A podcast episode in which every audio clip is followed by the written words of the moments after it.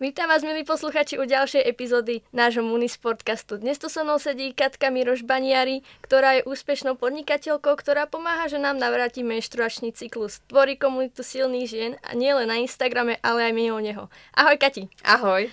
Dnes našou témou bude menštruačný cyklus, jeho dôležitosť a ako s ním vieme pracovať.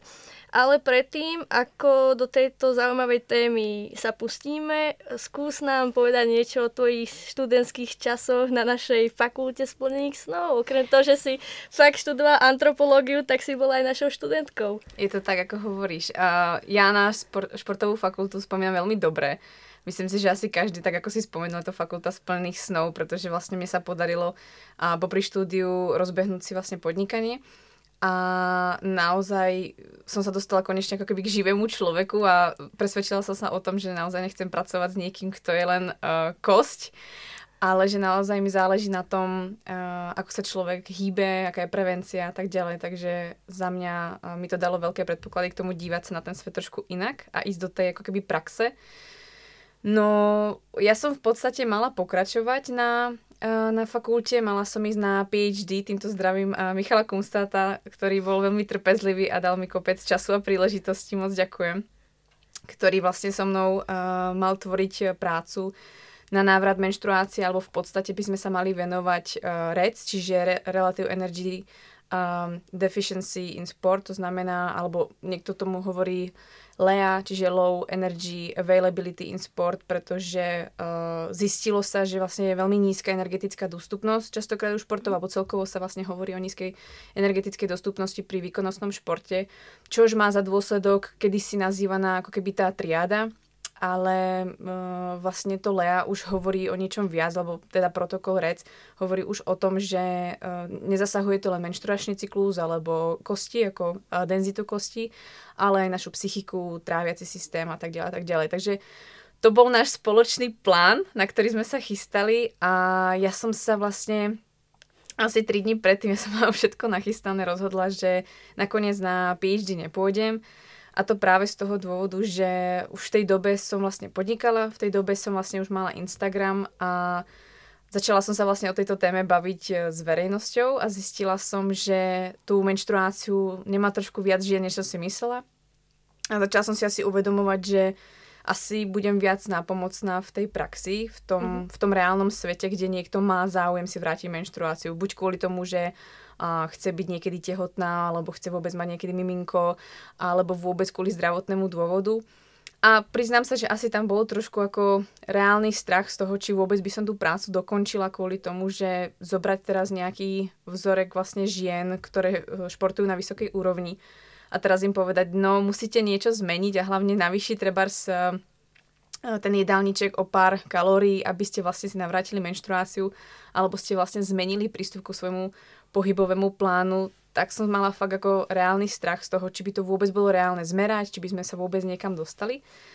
A nejakým spôsobom som sa rozhodla, že proste škola počká, proste môžem sa na školu vrátiť kedykoľvek budem chcieť, pretože stále k tomu vzťah mám a rada by som sa niekedy vrátila. Ale vnímam, že za tú dobu, čo som preč, myslím, že už je viac než 3 roky, tak som skutočne pomohla oveľa viac ľuďom, než by sa mi podarilo v tejto dobe niekedy obhajovať prácu.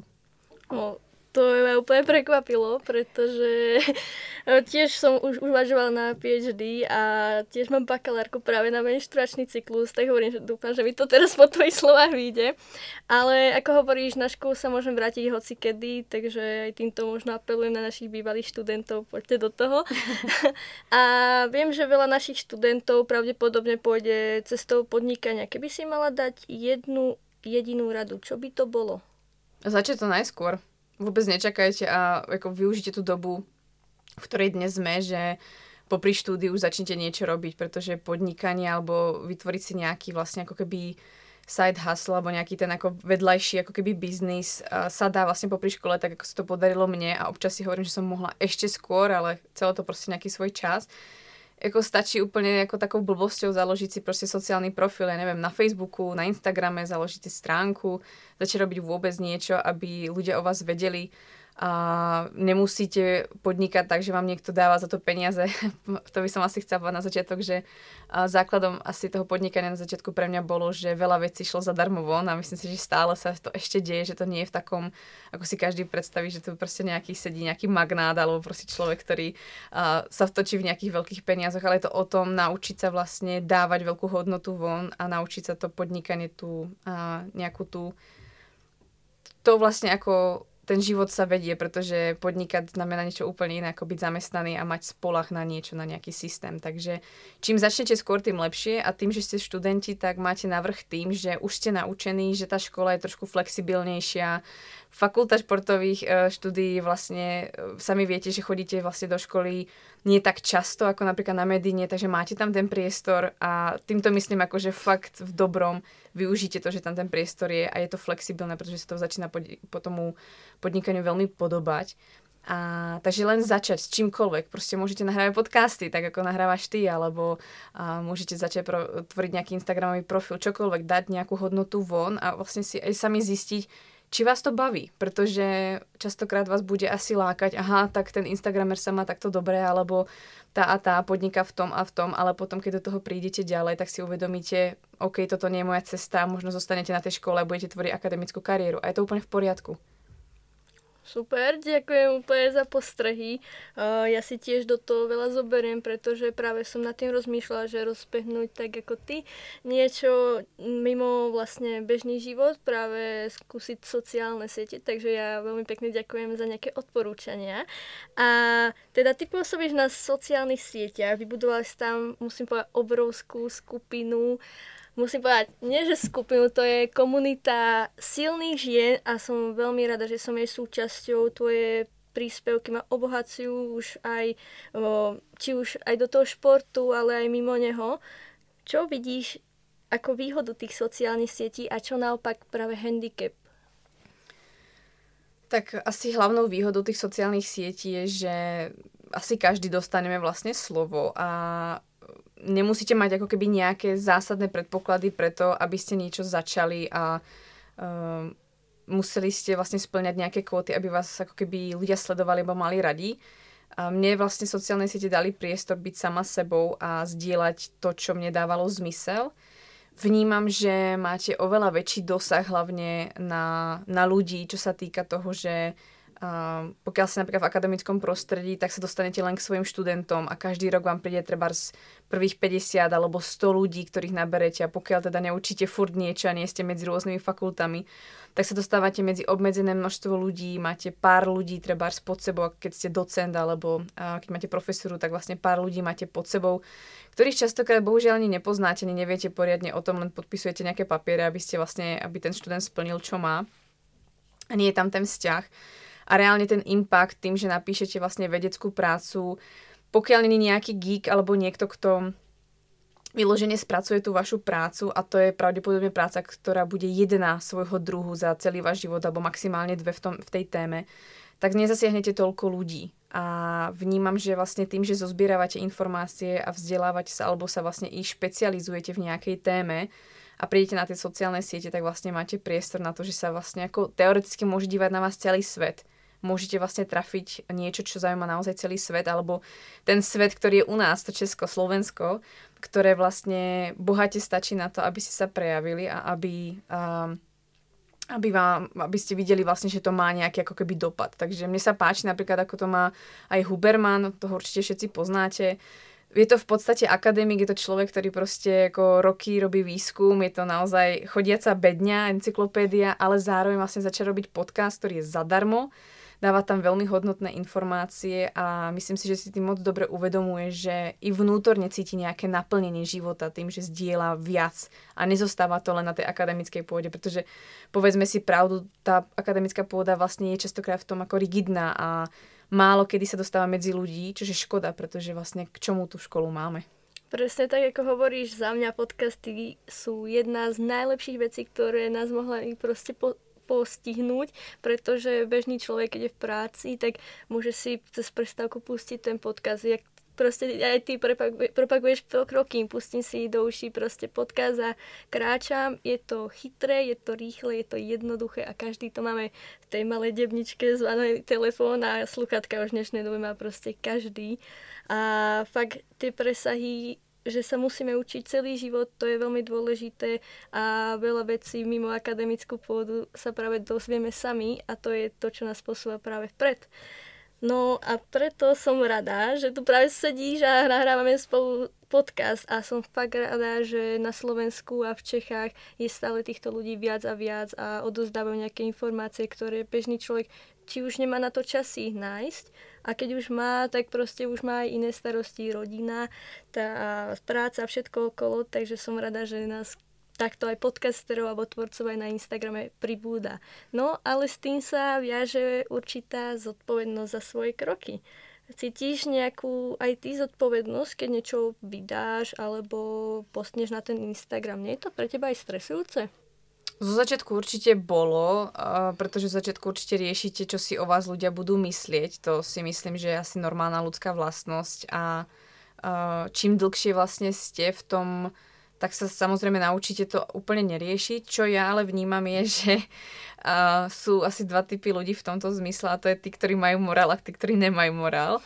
A to asi v skratke by som vysvetlila asi tak, že všimnite si, že je veľmi veľa ľudí, ktorí ovplyvňujú vás, ako sú nejakí teda influenceri alebo ľudia, ktorí tvoria content a kam vítr tam pláž, proste ako menia sa ich záujem, je tam furt nejaká reklama, alebo proste každý druhý post je proste niečo, čo sa propaguje a nie je to ani ich.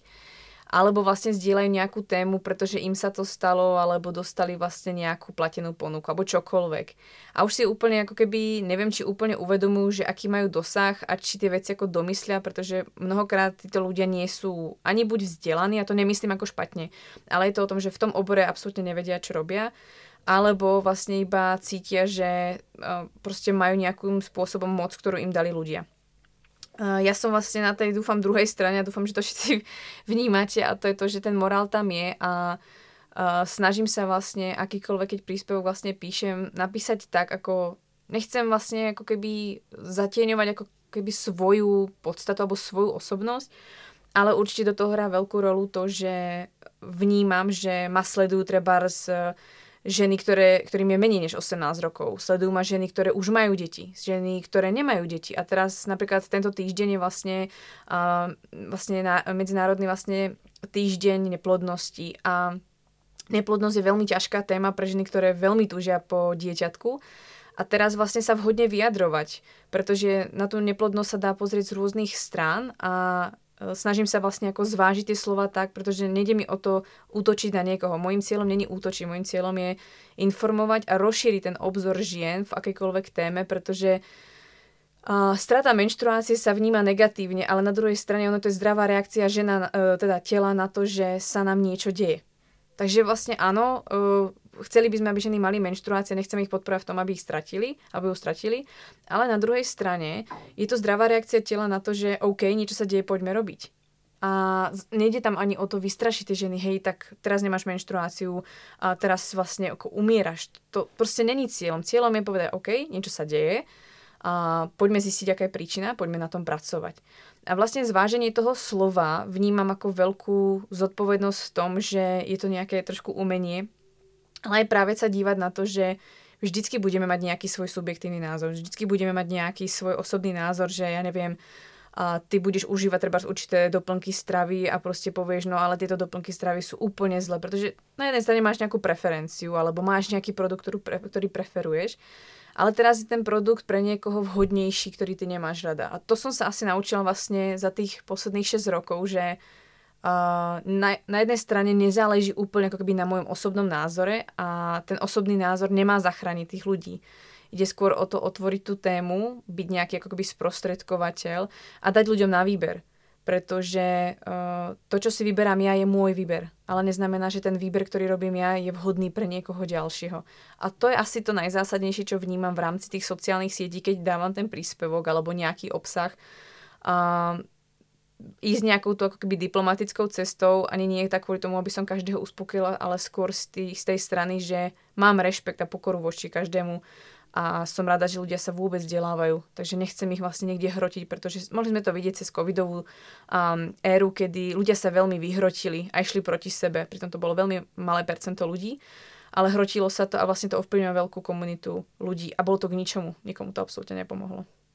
Tak ako hovoríš, treba počúvať to svoje telo. Ja to zo svojho štúdia alebo aj z praxi, ktoré vlastne na škole mám, veľmi dobre viem, že musím rešpektovať aj tú bolesť, že vlastne to telo ku mne hovorí, alebo aj toho pacienta, že k nemu vlastne hovorí a treba to naozaj rešpektovať. Naše telo je úplne geniálny, nechcem povedať nástroj, proste to je niečo, to je proste masterpiece a ono fakt s nami komunikuje, ale častokrát my ho ignorujeme a odsúvame, pretože niečo je dôležitejšie ako my sami. Ja s tým mám tiež problém, neviem byť sama so sebou, neviem si nájsť čas na seba a myslím si, že nie som v tom sama. A na druhej strane som za to rada a na tej opačnej strane je to veľký problém.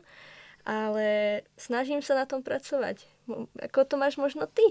Lebo viem, že to podnikanie nie je úplne časovo... Je to proste náročné. Uh-huh.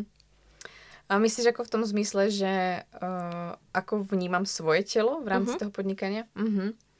To si myslím, že je veľmi zaujímavé, pretože určite vám podnikanie, pokiaľ ho berete trošku viac vážne, ak máte tendenciu byť workoholik, čo asi veľa podnikateľov má, tak určite vám to môže zobrať zo začiatku veľmi veľa treba z pohybovej aktivity, alebo celkovo vlastne máte pocit, že vaše telo nejakým spôsobom ako chradne tým, že veľa sedíte a máte aj stres a ten stres to není len treba z financií, ale to je práve, dávate príspevok, učíte sa, postavíte sa prvýkrát pred kameru, opakovanie, ľudia vám vyjadria nejaký názor, teraz tam trafíte niekomu klinček po hlavičke, takže niekto si nutne potrebuje vyjadriť svoj názor, že on s tým nutne nesúhlasí a není to v poriadku a musí vám to povedať a zachrániť celý svet tým komentárom, ktorý vám bohužiaľ niekedy môže ublížiť, pokiaľ nejaké témy nemáte spracované, alebo nie ste tomu ešte odolní a nedokážete sa vlastne na to pozrieť úplne z inej perspektívy.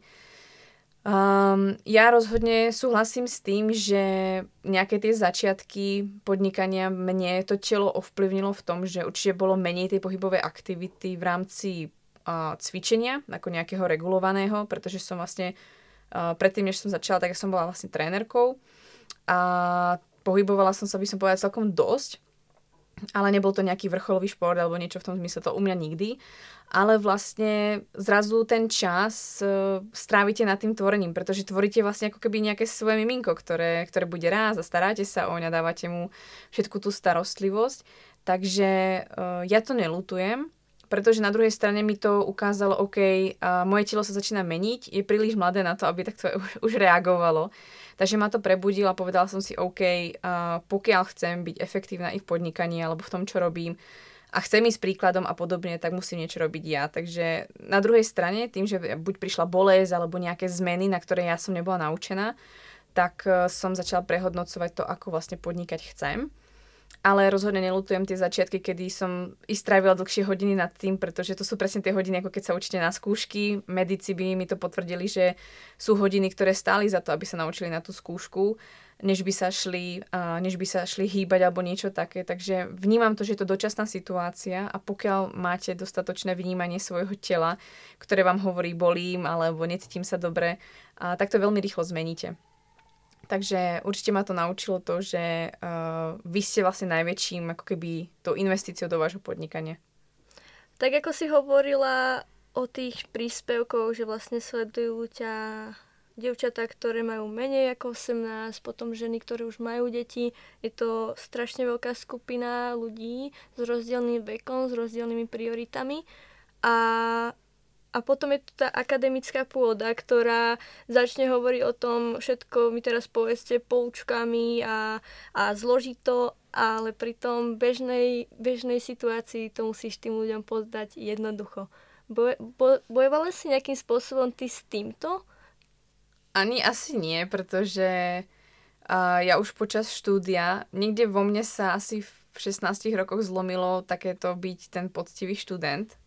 Za to asi ďakujem môjmu prvému priateľovi, ktorý trochu zo mňa asi udelal takú tú ako rebelku v tom, že vlastne Ačka ťa nikam nedostanú nejak zásadne, ale dôležité je prejsť a naučiť sa, protože tie Cčka alebo proste akékoľvek vlastne to písmenko nehovorí o tebe reálne, či si ako keby zdatná v tom, ako keby v tom obore. A častokrát dostanete sa potom k rôznym podnikateľom, ktorí hovoria, že Cčkari sú najlepší podnikatelia, takže ja som vlastne už na strednej pocítila nejaké svoje limity a netlačila som proste chémiu, pretože mne sa tie vzorečky tam nehýbali, takže som proste bola v pohode s tým, že som tam mala Cčko a Ačka som mala proste úplne z iných vecí. A tam som asi najviac pochopila, že nejde o to vedieť tú poučku, pretože aj na vysokej škole som sa stretla veľakrát s tým a stretávam sa dodnes na rôznych kurzoch, kde sú ľudia, ktorí sú veľmi rigidní v tom, že musí to byť od A po Z a vnímam, že sú tu ľudia hlavne v akademickej pôde, ale nie sú v tej praxi. A to vnímam, že som vlastne získala za tú dobu, ktorú podnikám, alebo som v praxi s ľuďmi, kedy poučky sú k ničemu, poučky sú fajn ako k niečomu, nejaký váš nástroj, naučíte sa to, alebo vás to niekam ako keby dovedie a vysvetlí vám to niečo, ale za mňa je to umenie a našťastie asi mám na to, neviem, či dar alebo nejakú schopnosť, že dokážem vlastne veci veľmi zjednodušovať, pretože u mňa to je o tom, aby to ten človek pochopil a dokázal vlastne z toho nášho sedenia alebo z toho treba z príspevku odísť s tým, že hej, ja proste viem, čo mám robiť a rozumiem tomu a nie, že teraz som počula 4 cudzie slovíčka, ktoré si musím vygoogliť. To podľa mňa nie je o tom, to si len tu niekto naháňame ako vlastne ega, že vieme proste super cudzie slovíčka a niečo, ale reálne to nikomu nepomôže, takže to mi zase vlastne pomohol môj manžel v tom, že byť praktická. Myslieť na to, že tí ľudia vlastne ako chcú ten akčný krok, chcú rozumieť tým veciam a hlavne on ma k tomu donútil, pretože som mu tam vždycky niečo vykladala a on, dobre, a takže čo mám robiť? A vlastne mi to potom postupne dochádzalo, že to není o tom, že ja tu budem vedieť poučky a budem strašne chytrá pamätať si vlastne vedecké štúdie, ale je to práve o tom, ako to povedať tomu človeku v tej bežnej realite. Takže nemala som s tým až taký problém, len som to celkom rýchlo pochopila a vnímam, že to je to cesta vlastne, ako sa dostať k tým ľuďom. Pretože naozaj ono to vyzerá pekne, keď tam máte na to menej tituly, ale i tak tí ľudia idú za vami s tým, že chcú poradiť a teraz, keď sa cítia hlúpi, tak nebudú u vás. Nezostanú tam. No presne ako hovoríš, tie poučky a múdre slova, ja mám často s nimi ako fyzioterapeut, teda zácviku problém, že fakt ako niekedy si to googlí, že čo to vlastne znamená a teraz to povedz tomu človeku. Ja nemôžem mu to povedať nejaké zložité slovo, on ho nepochopí. A aj v tom cvičení tak proste treba jednoducho, aby to tí ľudia pochopili, pretože ak to nepochopia, tak to robiť nebudú. A toto je za mňa veľký problém, že v tomto aj tá komunikácia hodne zlyháva, že nás to právo nikto neučí, nikomu to nezazlievam, pretože občas sú to veci, ktoré máš dané, ale mohlo by sa na tom viac popracovať za mňa, že aj na tej fakulte, že vlastne predsa budeme robiť len s ľuďmi v každom obore, čo je na našej fakulte, takže ja si myslím, že určite by sme mohli zaradiť nejaký komunikačný predmet, kde by sme medzi sebou aspoň, lebo potom ja prídem do nemocnice, zbadal som prvého pacienta alebo prvého klienta a som bola, že aha, a teraz čo mu poviem. Takže pre mňa to bolo tiež celkom, aj keď som hodne ukecaná, celkom náročné. Neviem, aké to je pre ľudí, ktorí sú introverti, takže dúfam, že v tomto pôjdeme či už ako fakulta hodne dopredu, ale keď už nie ako fakulta, tak ako každý sám za seba, ako jednotlivec. Preto som sa teda chcela spýtať, že či si mal nejaký coaching, či už aj v tom podnikaní, alebo nejaké kurzy? Asi môžem povedať rovno, že som sa najviac naučila po škole, pretože za prvé som prešla kurzami, ktoré sú veľmi už špecializované a špecifické, pretože tie veci, ktoré ja učím vlastne o ženách, tak na medicíne vás nenaučia. Nenaučia vás to ani v žiadnej vlastne ako keby nejakom obore, takže ja som musela ísť už za špecialistami a to je to, že vlastne mne tým, že som mala peniaze napríklad z podnikania alebo som vôbec si zarábala ešte predtým na brigáde, tak som niekde postupne začala som postupne prechádzať nejakými kurzami, najprv za menej peniazy, potom samozrejme tie drahšie. Dnes už sú to vlastne ako ceny, ktoré si myslím, že si u nás málo kto vie predstaviť, pretože to je práve to, že si platíte za zahraničný kurz, ktorý stojí podobne ako semester alebo 2 semestre vlastne v Amerike alebo v UK. A je to veľmi veľká investícia, ale určite to stojí za to, pretože zrazu sa tam niekto vás zaujíma. Zaujíma ho, či viete ísť do praxe, zaujíma ho, že sa naučíte tie dôležité veci a nie ste len vlastne ako keby súčasťou nejakého ako keby systému. To, že dostanete nejaký papier alebo certifikát, to už je vlastne ako keby to vedľajšie a splníte vlastne nejaké podmienky, ale za mňa dôležité je tam, že tam veľmi veľa praxe, ktorá vlastne v tom našom školskom systéme rozhodne chýba a ešte stále vo veľkom množstve. Myslím si, že v zahraničí trošku to lepšie, pretože do tých oborov idú špecifickejšie, nemajú trebárs 12 až 15 predmetov za jeden semester, ako to dokážeme vlastne mať my, ale sa špecializujú vlastne na pár predmetov, ktoré idú ďalej, majú veľa seminárok a tak ďalej. Takže k tomu by som asi doplnila, čo si hovorila aj predtým, že už je to potom na nás, pretože na druhej strane ten systém je nejak nastavený a ja ho rozumiem. Ja chápem, že musíme vedieť vlastne nejaké latinské názvy. Pochopila som, prečo musíme vedieť vlastne nejaké poučky, pretože oni ťa vlastne nemajú na základe čoho úplne vyhodnotiť. Ten systém bohužiaľ nie je nastavený tak, aby ťa nejak relevantne, objektívne vedeli ako keby posúdiť, na akú známku sa asi ako cítiš, alebo ako moc profesionál si, i keď sami dobre vieme, že vždycky tam trošku subjektivity v rámci toho vyučujúceho alebo nejakého toho skúšacieho systému. Ale je to práve o tom, že škola vám dá niečo. Škola je veľmi jednoduchá. To si treba uvedomiť, že veľmi jednoduchá, je urobená tak, aby bola jednoduchá a systematická, aby ňou vlastne vedeli ľudia prejsť, ale je to o tom, čo urobíte extra.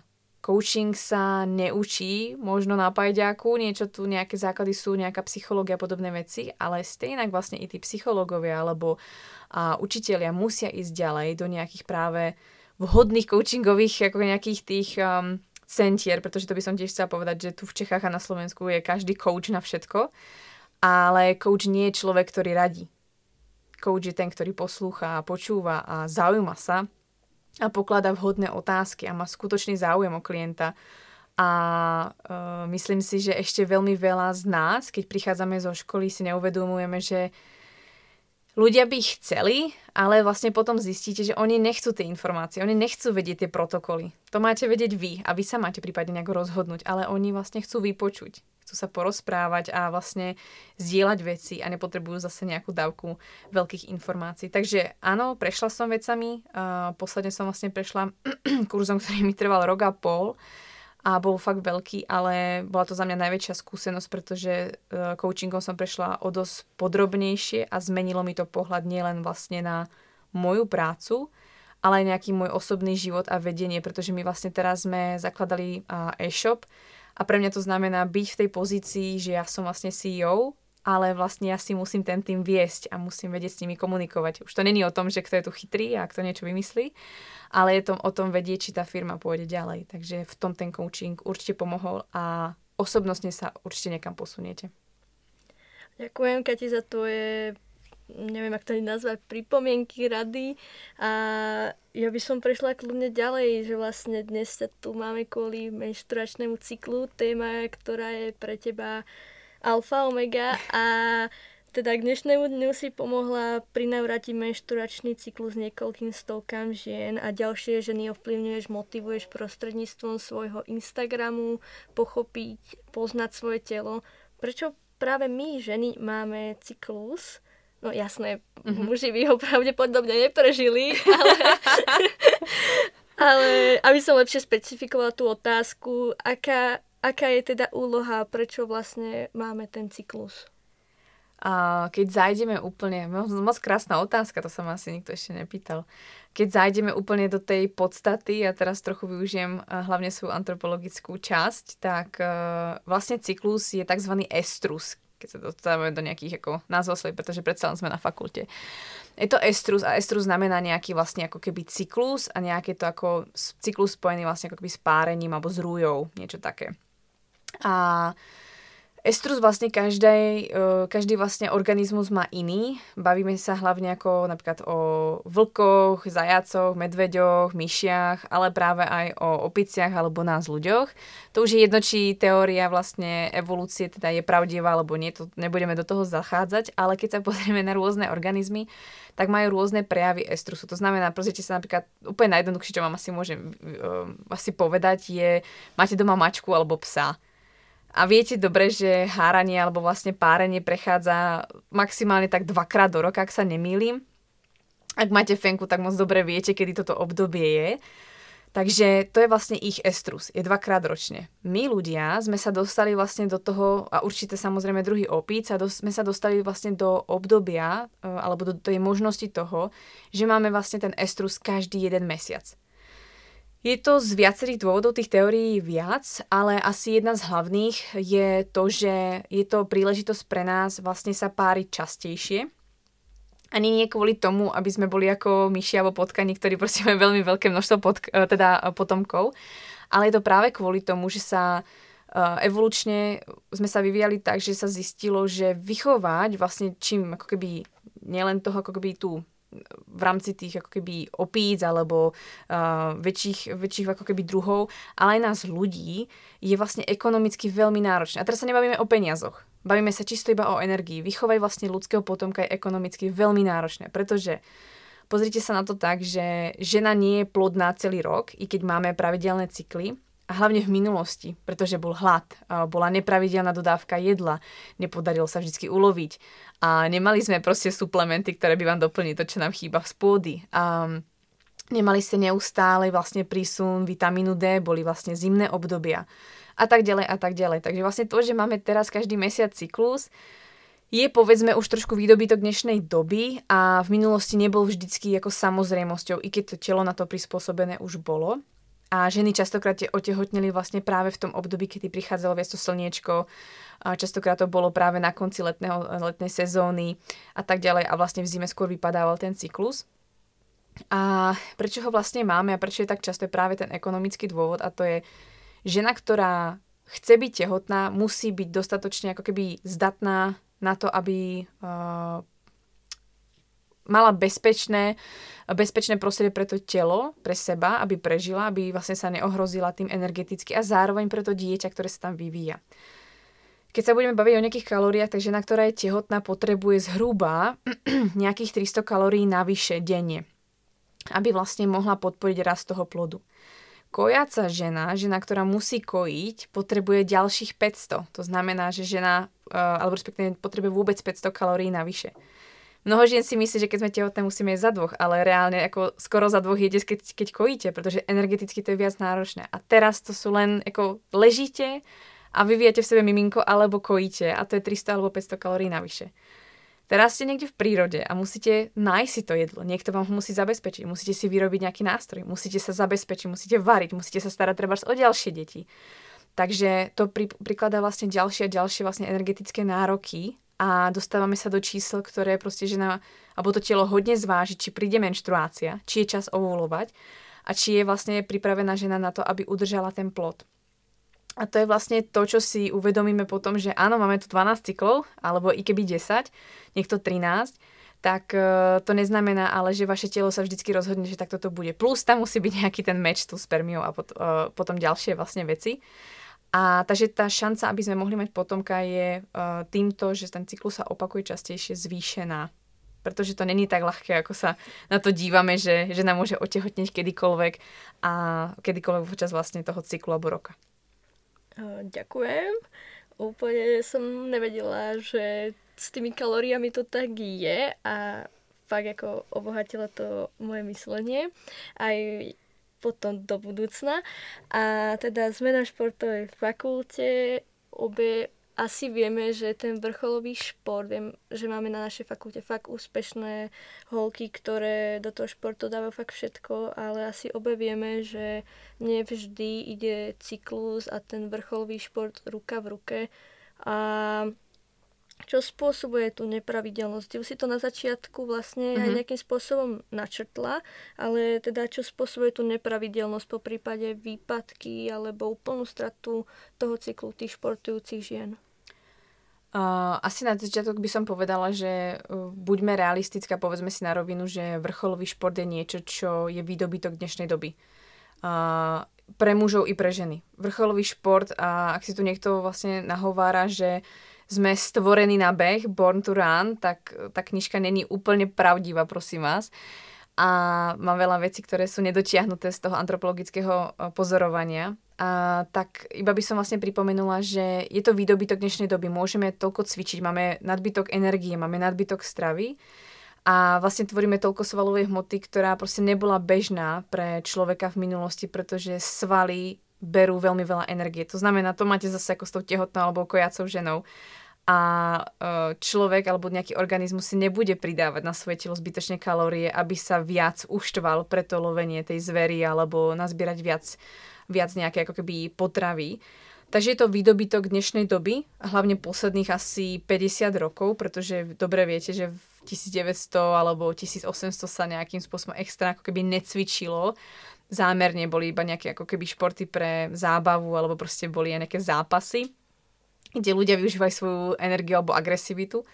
Ale to je asi dôležité si povedať, že je to niečo, čo je neprirodzené. A myslím to ako v najlepšom, pretože proste ako ja nemám nič proti vrcholovému športu, ale to je dôležité si uvedomiť, že to není nič prirodzené. To znamená, že musíme sa vlastne k sebe ani neprirodzene správať. To znamená, je tam veľký energetický príjem. Musí tam byť oveľa väčší príjem treba z mikronutrientov. A je logické, že sa vypína menšturačný cyklus alebo je nepravidelný, pretože nielen, že tam máte oveľa vyššiu dávku záťaže, ale aj stresu, ale ide aj o to, že reálne, keď sa na to pozriete, za akým účelom robíte ten vrcholový šport, dobre, baví vás to, alebo peniaze, alebo kariéra, jasná vec, ale ono to s tou reprodukciou nemá absolútne nič spoločné. Takže tak ako žena, ktorá je trebárs pri poruchách príjmu potravy alebo kvôli trebárs v minulosti koncentračným táborom vypadávali cykly, pretože bol vlastne nedostupná strava alebo nejaké obmedzené podmienky, alebo ženy, ktoré žijú trebárs aj dnes v veľmi chudobných ako keby oblastiach, tak vlastne nemávajú menšturačný cykl, alebo nie sú plodné a je to práve z toho dôvodu, že to telo nedostáva to bezpečné prostredie, to prostredie, ktoré potrebuje na tú reprodukciu. Reprodukcia je vlastne jednoduchá. Ako náhle telo to ženské telo má nadbytok, až potom sa môže vlastne rozmnožovať. Ako náhle telo nemá nadbytok, nemôže sa rozmnožovať. A to je vlastne, alebo není aj v tom bezpečí. Takže to je jednoduchá akoby matika.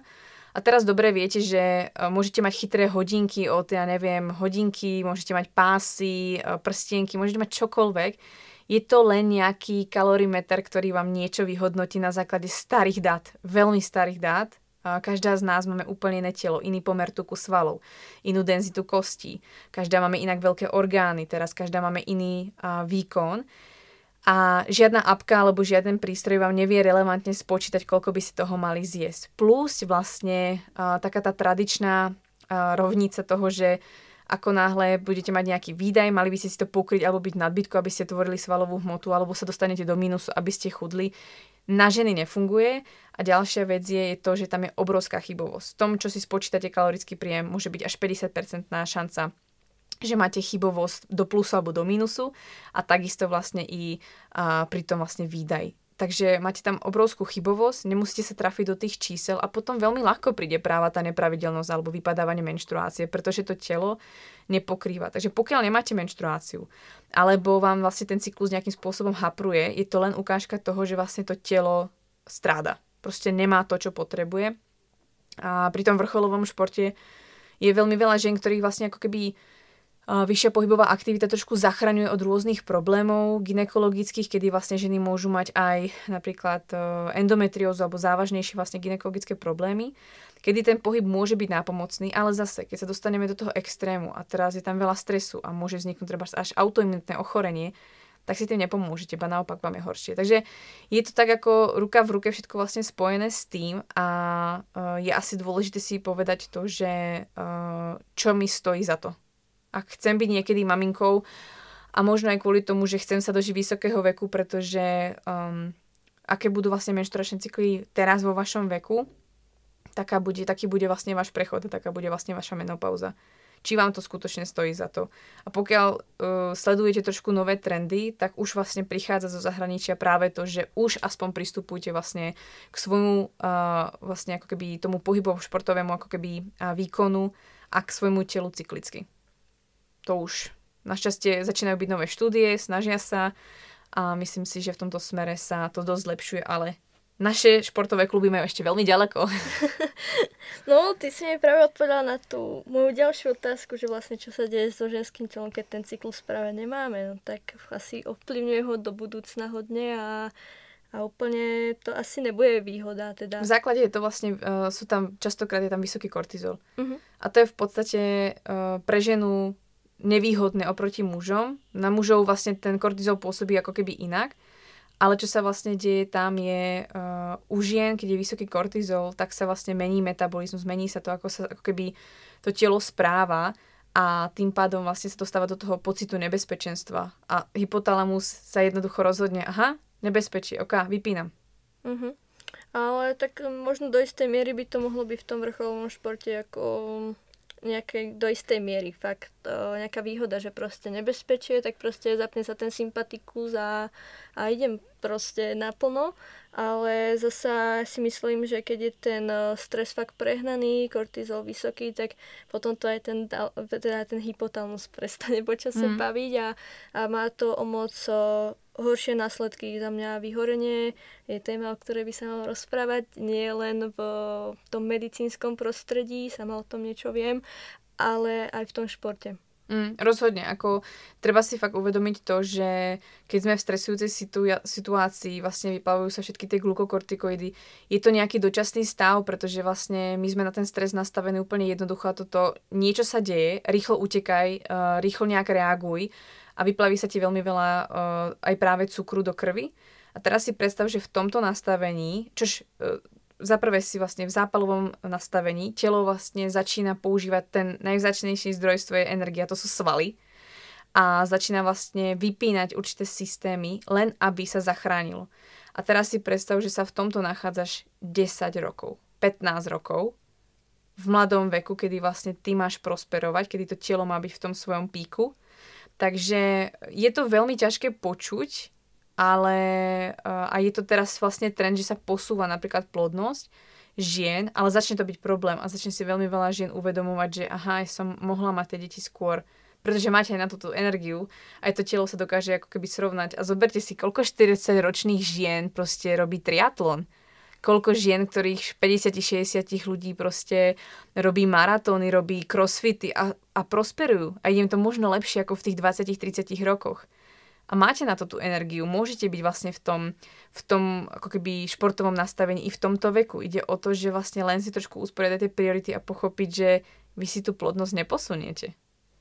To je pravda, potom zrazu zistíš, že chceš mať deti a zrazu je popravde aj neskoro častokrát.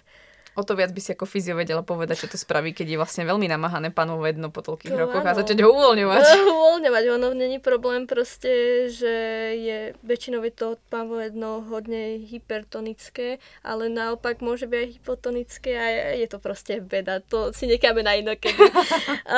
Dobre, ale aj mimo šport vieme, že menštruačný cyklus, veľa žien ho má bolestivý. Je to norma, alebo proste to tak nemá byť, alebo ako to vlastne je, lebo myslím si, že v dnešnej spoločnosti, no tak ženy majú cyklus, tak všetci vedia, že to bude zlé, proste chlapi už vedia, že majú dnes čokoládu sladké a už proste to majú nalinajkované, že čo majú robiť, lebo a objímať a čokoládu to je. Takže jak to teda je? Tak ako sa vlastne často u mňa dozviete, tak, alebo častokrát to u mňa niekde zaznie, tak vnímam a snažím sa zdieľať, že bolesť je bežná, pretože veľmi veľké percento žien, ktoré menštrujú, zažívajú bolesť alebo hlásia vlastne bolestivú menštruáciu, ale nie je normálna. A to je asi dôležité si povedať, pretože z bolestí, z problémov, z ochorení a z ďalších vlastne ako i civilizačných ako záležitostí ako spravilo sa nejaký štandard a to vnímam, že niečo, na čo by sme mali poukazovať, i nielen v rámci menštruácie, ale že si začíname robiť štandard z niečoho, čo nie je prirodzené nám ľuďom. Áno, v minulosti sme umierali v 30-40 rokoch, ale tento vlastne trend sa zmenil a my sa môžeme dožiť krásnych 100 rokov. Otázka je, ako dlho prežívate. Ako dlho žijete a ako versus vlastne ako prežívate. A to si asi veľa žien neuvedomuje, že začína prežívať veľmi v skorom veku, pretože sa začínajú zmierovať s tým, že je normálne cítiť sa proste pod psa každý mesiac a nie pár dní, ale je to treba týždeň, dva, takže vlastne ako keby 2 týždne fungujú. Im sa moc páči táto energia, pretože je viac mužská, je viac ako stabilnejšia a zároveň vlastne ako sa tá žena cíti, že takto by mala fungovať, pretože ten svet, v ktorom sme, je patriarchisticky nastavený a chce od nás výkon. A keď vás niečo bolí, alebo vy potrebujete prirodzene vypnúť, pretože sa blížite menštruácii, tak to nie je niečo, čo by sa páčilo našemu svetu. A samozrejme máte strach, že vás za to odsúdi, alebo povie, že vy ste niečo menej za to, že máte menštruáciu, takže ste znevýhodnené. Takže je to určite niečo, čo sa deje bežne, ale určite to nie je normálne, pretože sama mi potvrdíš v rámci toho, že veľa vecí sa môže deť v rámci toho pánového dna, že je práve stiahnuté, hypertonické a že tam môžu byť trebárs nejaké problémy v rámci pádu na zadok, na kostrč, môže tam byť proste nejaké zranenie, môže tam byť niečo vrodené alebo na začiatku vlastne vývoja s bedrami, s kyčlami, takže to všetko bude ovplyvňovať. Veľa sedíme, ako zrovna sme sa o tom bavili na začiatku, veľmi veľa sedíme, môžete byť aj aktívne, ale stále je to, že sedíte 8 hodín na zadku a potom idete hodinu cvičiť, no ono to stále není ono. Takže to všetko sa mení, veľmi veľa stresu sa dostáva do toho jemného tkaniva vlastne panového dna. A potom je ďalšia vec, že sú tu nejaké mikronutrienty, je tu nejaká strava, je tu nejaká káva, je tu nejaký alkohol, je tu nejaká hormonálna antikoncepcia a ďalšie veci, ktoré môžu k tomu prispievať, že tá bolesť prichádza. Alebo práve nejaké autoimunitné ochorenie alebo nejaký zápal v tele. Určite, tak ako hovoríš, veľa sedíme, počas tej pracovnej doby sa málo hýbeme. Viem, že teraz je už aj veľa konceptov, ktorí sa to snažia zmeniť, či už Vlado Zlatoš alebo kancelár bez bolesti, ale popravde asi za mňa je to aj dosť ťažké zmeniť tieto veci, lebo už sme tak nejakým spôsobom nastavení, ale je to dobrý krok. Je dobré, že sa o tom hovorí, že ty vlastne hovoríš o tom sedení, o tom, že aj tie pády na tú kostrč, že proste veľa ľudí si povie, a padol som na zadok, to nič nie je, ale v našom tele sa to do istej miery nejakým spôsobom prenáša a nie je to úplne normálne a práve ja som ten človek, že vlastne študujem tú fyzioterapiu a viem, že ľudia nevedia o tom, že my napríklad toto vieme im s týmto pomôcť a častokrát to zlyháva, že nefunguje tá komunikácia. Lekár, doktor, proste lekár, fyzioterapeut, tréner, niekto ako ty, čo koučuje proste ženy ohľadom menštruačného cyklu, že častokrát viem, že ty spolupracuješ hodne veľa s fyzioterapeutkami, ale v bežnej praxi to tak nie je, čo je za mňa celkom škoda a dúfam, že sa toto posunie. Tak, ešte by som sa vrátila trošku k tomu športu, keďže ja mám tiež tomu veľmi blízko a ja často prichádzam aj s trénermi do konfliktu, či už ako hráčka, teda keď som hrávala, ale ako aj osoba, ktorá sa o tie hráčky teraz stará a sama občas si neviem ani pomôcť ako fyzioterapeut, popravde je ťažké vysvetliť tým trénerom, že ako sa tie dievčatá cítia počas toho cyklu a ani sama neviem popravde, čo robiť. Väčšinou využívam nejaké dýchové cvičenia, aby som im uľavila, ale vysvetliť to tým trénerom, tomu opačnému pohľaviu je za mňa veľmi, veľmi ťažké a aby, vieš, nejakým spôsobom prihliadali na to, že nie je to, že proste ten menštruačný cyklus ovplyvní aj ten výkon, aj to nastavenie tej hráčky, ale je to veľmi ťažké proste v tom športe, kedy sa tlačí do tých výkonov, do tých výsledkov a oni fakt nechápu, ako my ženy sa cítime a jak si hovorila, patriarchiárny proste tento, že vlastne my musíme byť občas viac tým mužský, lebo tie výsledky sú viac ako to zdravie, popravde. Aspoň ak to takto vidím v tom športe. Rozhodne s tým môžem súhlasiť a rozhodne to tak, ako je. A je veľmi málo trénerov, ktorí trošku vidia. Začínajú to byť ľudia, ktorí majú už športovca na vysokej úrovni a väčšinou sú to individuálne športy ako box alebo bojové športy. Tam som sa asi s tým stretávam trošku viac, alebo niekde, kde vlastne ako je to o tej jednej hráčke a jednoducho si ju hýčkajú. Pokiaľ je to kolektívny šport, tak zrazu sa tam niekde tie ľudia stratia a už na tom až tak nezáleží, pokiaľ asi nezasiahne niekto, ja neviem, treba z rodičov. Ale vnímam, že v tomto je veľmi ťažké komunikovať s nimi a boli tu nejaké snahy vlastne začať niečo meniť v tom systéme, ale sú v tom práve dosť ako kostrbatí alebo rigidní, pretože sa ide iba na výkon. Ale ten šport je tak nastavený. Ten šport je nastavený naozaj tak, že je to o výkone. Tam není o tom, že haha, ideme si tu zahrať fair play a bude to proste srandička a poďme sa teraz, že celý svet sa bude dívať na nejakú funny hru. Ne, je to o výkone, pretože ľudia stávkujú, ľudia proste chcú výsledky. Takže je to vlastne stretnutie dvoch svetov, ktoré si nerozumejú, ťažko rozumejú a ťažko hľadajú nejaký kompromis.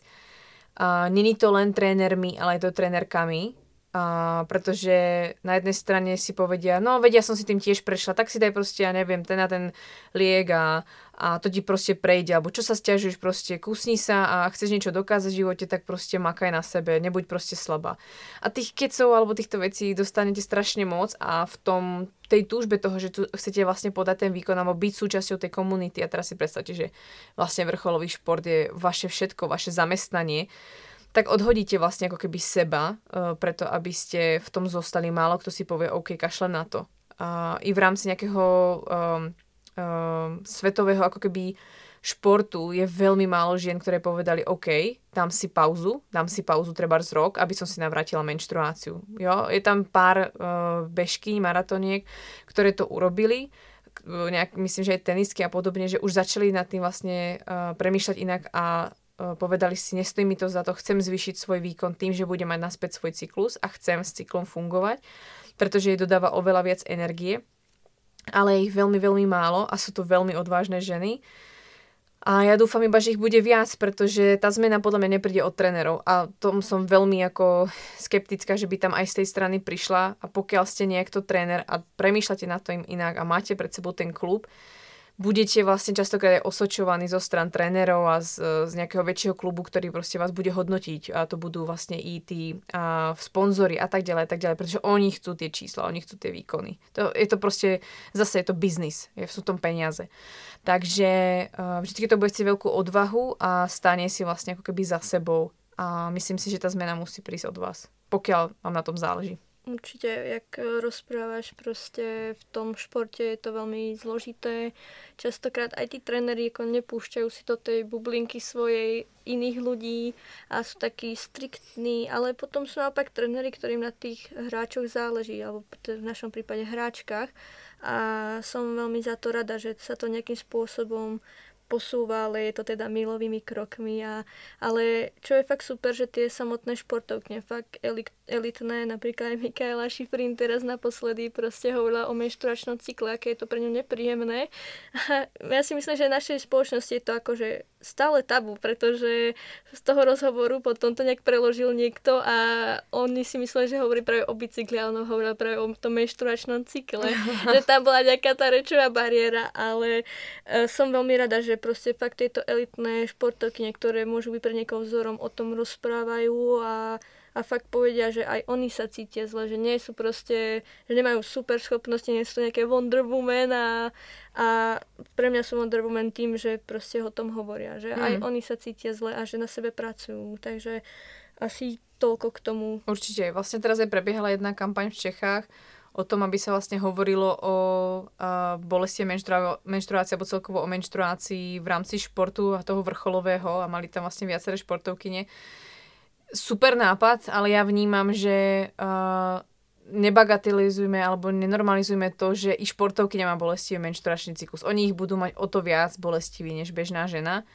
A za mňa je to, prečo s tým niečo nerobíme. Prečo tá športovkyňa niekoho nevyhľadá, prečo vlastne ako sa hovorí o tom, že no, ja to zažívam, je to nepríjemné, ničí mi to môj výkon, ale prečo sa nepýtame, OK, čo s tým môžeme robiť, prečo sa nevyhľadávajú profesionáli alebo vlastne odborníci, ktorí by im s tým mohli pomôcť. Takže určite. Kampaň fajn, rozšíriť o tom, ale nerobme z toho niečo normálne, pretože to stále normálne nie je. Presne tak, už dneska tu bolo niekoľkokrát povedané, že telo k nám vlastne prostredníctvom tej bolesti sa snaží s nami komunikovať. Proste neignorujme to, kľudne vyhľadajme tú pomoc, že keď si s tým fakt už nevieme my rady, tak proste je fajn požiadať niekoho o pomoc. A to nie iba s menštruačným cyklom, hocičím, proste mentálne, fyzicky, proste menštruačný cyklus. Nechajte si pomôcť za mňa, ako... No!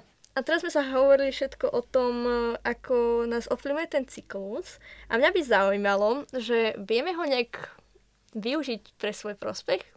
No, samozrejme. Tak skôr je to o tom, že keby nás to niekto naučil na začiatku, tak bereme to ako vlastne ako našu podstatu. Pretože tá fyziológia ženy a fyziológia muža je diametrálne odlišná. Bohužiaľ, my ženy sme vychovávané v tom, že fungujeme ako vlastne muž len s prsiami naviac a vlastne s inými pohlavnými orgánami a že vlastne zvyšok nášho tela, čože aj medicína, tak to sa ešte stále má, že vlastne zvyšok tela je ako keby mužské, čože nie je pravda, pretože každá bunka nášho tela má receptory na estrogen, má proste centrá, ktoré vyrábajú estrogen, ako napríklad srdce, nielen naše vaječníky. Mozog je závislý na našom estrogéne ako veľmi. Je to taká droga naša. Takže v tom je to zásadné, že to je iné a pokiaľ by sme v tom boli vedené, tak určite by sme sa k tomu stávali inak. Každopádne, aby som ti odpovedala na otázku, tak za mňa je to o tom pochopiť, ako ja som nastavená. Ten cyklus je tak krásny v tom, že je u každej ženy iný, takže si nemusíme nejak závidieť v tom, že každá využívame ten svoj cyklus horšie alebo lepšie, pretože ani jedna z nás nemáme tak rovnako dlhý cyklus, pretože tie fázy sa zároveň menia, mení sa dĺžka cyklu, menia sa prejavy a je to niečo, čo každá máme individuálne a je to vlastne ako tak jedinečné ako vlastne naše otlačky prstov. A v tom je tá prirodzenosť, alebo teda tá pridaná hodnota v tom, že si môžeme vytvoriť ten svoj jedinečný plán na seba, alebo teda ten pochopiť ten náš blueprint, ktorý v sebe máme a podľa toho vlastne postaviť, ja neviem, tréningový plán, stravovací plán, nejaký vlastne svoj kalendár a podobne. A ako ho vlastne môžeme využiť je práve poznať tie svoje fázy, to znamená vedieť, kedy mám tú menštruáciu, nezaujímať sa iba o to, kedy mi príde prvý deň menštruácie, ktorý by som určite chcela vyzdvihnúť je prvý deň, kedy krvácate, nie špiníte, to je veľmi častá chyba žien. Takže vedieť, kedy vám začína, ako dlho trvá, ako sa prejavuje, aké sú vlastne príznaky, aká je tá menštruačná krv a tak ďalej, tak ďalej. A potom vlastne, ako sa cítite po tej menštruácii, či prichádza ovulácia, ako sa cítite v predmenštruačnom období. A vlastne, keď to rozdelíme na nejaké 4 fázy, menštruačnú, predovulačnú, ovulačnú a predmenštruačnú, môžeme to rozdeliť ešte na nejaké iné fázy, ale nebudem to zbytočne komplikovať, tak, pretože to si myslím, že asi najuchopiteľnejšie tento, ako to názvoslovie, tak to vám dostatočne pomôže v tom si uvedomiť, OK, v tejto fáze sa cítim plná sily, takže budem viac cvičiť. V tomto období mám treba svoje PR-ka, v tomto období mám tendenciu viac jesť, alebo potrebujem viac oddychu, takže podľa toho sa prispôsobiť. A samozrejme existuje na to nejaké učebnicové príklady, alebo existuje na to už nejaká teória, kedy ktorá fáza na čo je určená, alebo k čomu je dobrá i v rámci toho vrcholového športu. Ale myslím si, že najdôležitejšie je pochopiť ten svoj cyklus, pretože zase, aby ste sa nepchali do nejakých vlastne ako keby kategórií čísel a nejakých ako štatistík, ktoré tu vychádzajú, pretože každý ten cyklus, aj ovulačná fáza môže byť nepríjemná, pokiaľ to vaše telo sa proste necíti dobre. Presne tak, ako hovoríš. A zase si mi proste odpovedala na ďalšiu otázku. Je to úplne asi telepatia medzi nami a som za to veľmi rada, že vlastne si nejak opísala, ako by sme k sebe mali pristupovať my ženy a nejakým spôsobom pochopiť ten cyklus. Od toho sa všetko odvíja vlastne, keď si uvedomíme, ako vlastne naše telo funguje, to je proste kľúč úspechu. A mňa by ešte zaujímala úplne z môjho sledovania taká jedna vec. Ja pracujem s prvoligovými futbalistkami tu na Brne, trávim s nimi pomerne hodne veľa času, sme fakt ako rodina, ale všimla som si jednu zaujímavú vec. Týmto holkám sa proste zosynchronizoval cyklus, akože fakt väčšine kabíny sa zosynchronizoval cyklus. Náhoda alebo nie proste? Vedecké štúdie hovoria, že to je náhoda a že to vlastne není nejakým spôsobom úplne podložiteľné. Hľadala som na to nejaké zdroje aj v rámci antropológie sa na to dívame tak, že sa to deje. Vieme to popísať, je to niečo, čo sa deje, ale nemá to úplne nejaký základ a dôvod. Ale vidíme to v domácnostiach, vidíme to vo veľkých skupinách ako žien práve. A očividne to má nejakým spôsobom asi to opodstatnenie, ale sú ženy, ktoré vlastne ako nie sú tým nejakým spôsobom ovplyvnené. Ťažko povedať, z akého dôvodu. Ja som si to všimla u seba na intraku, že sme sa vlastne postupne taktiež ako zosynchronizovali na jednej izbe. Takže tak. Ako asi by som to skratila v tom, že veda sa na to díva inak, veda tvrdí, že to nie je pravda, nie je to možné, žiadne feromóny sa tam nevypúšťajú, alebo nič ako nie je dôvod, prečo by sa to synchronizovalo, alebo nejaké vlastne ako keby vysvetlenie, ale a nepotvrdili to, ale vlastne my z pozorovania vieme, že sa to deje. No, presne tak, ako hovoríš, lebo ja viem, že tie holky... Čiže výhoda napríklad pre tie futbalistky, presne, tak ten tréning sa prispôsobí. Jasné, majú proste rovnaký tréning, môžu robiť regenerácia, všetko proste, tak ideš do bazéna, tak nie každá proste ide s tým, že proste má svoje dni. A toto je fakt výhoda podľa mňa v tých kolektívnych športoch, ale fakt ma to úplne zaujíma, že jak to vlastne funguje, lebo viem, že mali odlišné tie cykly a je to zaujímavé. Jediné, čo vlastne ako teraz, keď tak hovoríš, ma napadá je ako vrátím se zase do biologie a to je, že keď je vlastne ako práve jelenia ruja, tak je presne to obdobie, alebo nejaké iné zvieratá majú obdobie, kedy sa pária, je to vlastne podobná doba. V podobnú dobu dostávajú fenky, haranie, v podobnú dobu vlastne sa, vlastne je to plodné obdobie daného zvieraťa a tým, že vlastne u nás je to mesačne, a vlastne stretnutie tej jednej skupiny, na jednej strane je to vždycky nejaká vlastne ako súťaž. Tá biológia je súťaž. A to asi nebudem zachádzať do detailov, ktoré riešime my napríklad v antropológii, že je tam vlastne súťaž aj napríklad medzi tými ako keby mužmi v rámci tých spermí, že vlastne sú spermie, treba je tam viac ako keby partnerov, alebo by sa vlastne stalo, že nám vlastne s tých s viacerými partnermi je tam vlastne súťaž medzi tými spermiami, ktorá proste zvíťazí.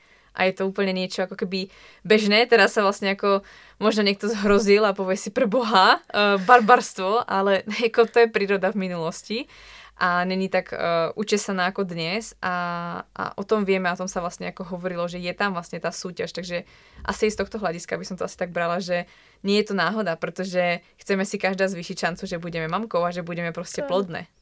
To áno, ako hovoríš, ale ja práve v tej prvej lige máme väčšinou trénerov. My už teraz máme ako trénerku, ale väčšinou tam tréneri a mne to príde, že teraz sa tá kabina nejakým spôsobom zosynchronizuje a popravde chudák ten tréner, keď musí znášať všetky tie zmeny nálad tých hráčok, takže podľa mňa v tomto prípade je to fakt chudák, lebo fakt je to niekedy náročné s tými hráčkami komunikovať, ale myslím si, že my sme spravili veľký krok vpred, že máme teraz trénerku a nejakým spôsobom to viac chápe, takže...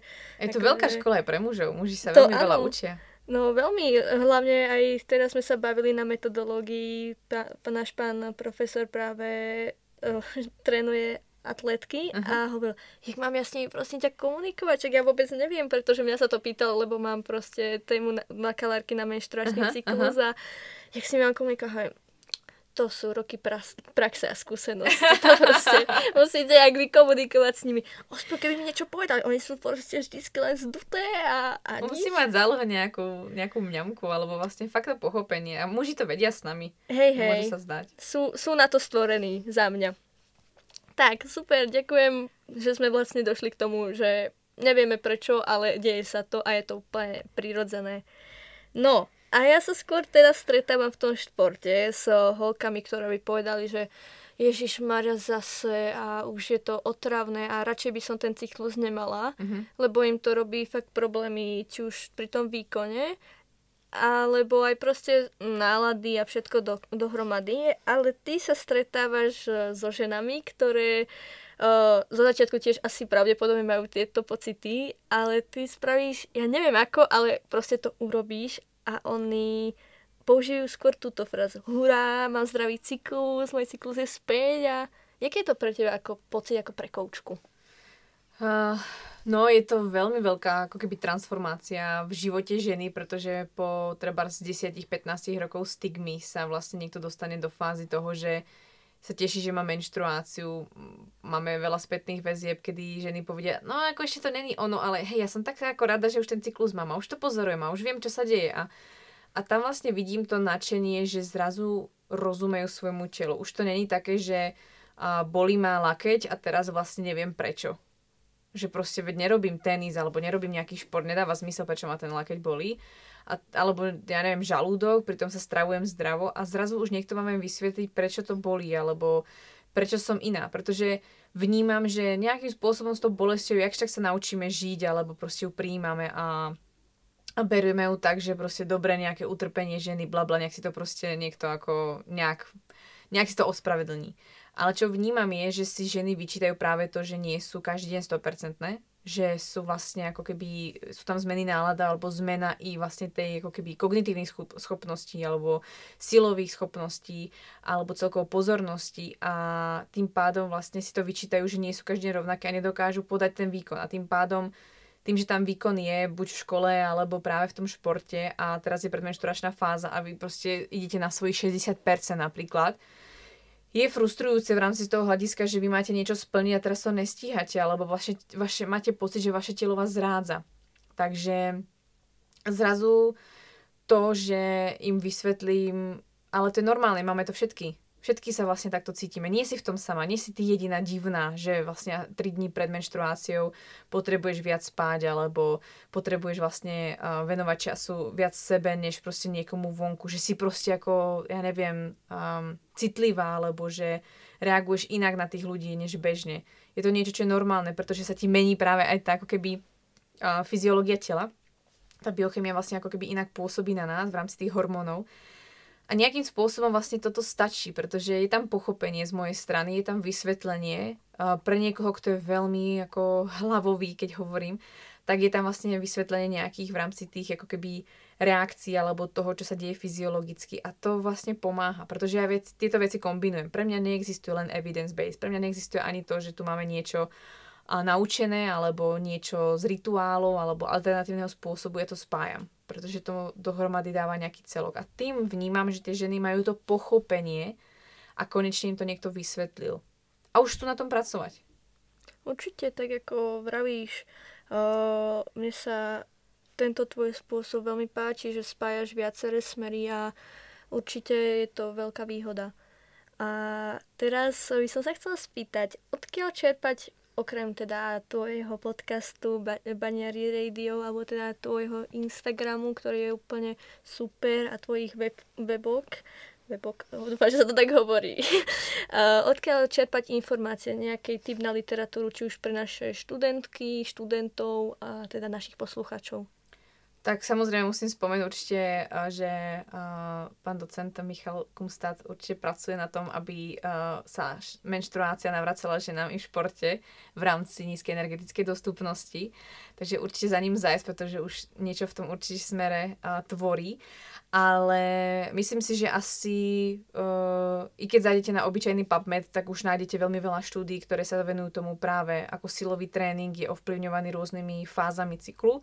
Takže už aj PubMed má dosť relevantných informácií a myslím si, že i v rámci športu a práve cyklického prístupu je asi taká najväčšia asi ako kapacita doktorka Stacey Sims, od ktorej buď máte knižky alebo kurzy, takže myslím si, že v rámci športovej fakulty to je asi najlepšie odporúčanie, čo môžete dostať. Určite áno, nájdete to, myslím, že aj v našej knihovne. Tak a myslím, že dnešného povídaní a otázok už tu žiadnu nemám, takže by som sa ťa chcela spýtať, že čo by si naši poslucháči mali z tohto našeho celého povídaní zobrať? Jednu jedinú myšlienku, keby si to tak nejakým spôsobom mala zhrnúť. Je to ťažké, že? Premýšľam, z akej strany. Ale keďže predpokladám, že poslucháči sú zároveň študenti a bavili sme sa na začiatku aj o tom podnikaní, asi by som to zhrnula tak, že pozrite sa na mňa, môžete podnikať v čom chcete, môžete sa venovať čomukoľvek vlastne chcete, vytvorte si svet, ktorý chcete, pretože to ide. A ja som vlastne od začiatku k tomu smerovala, už keď som bola na antropológii, ešte sa ma pýtali, čo budem robiť, či skončím v Lidli vlastne za kasou. A ja hovorím, nie, proste ja budem asi podnikať, niečo vymyslím, proste ja chcem s antropológiou ísť do sveta.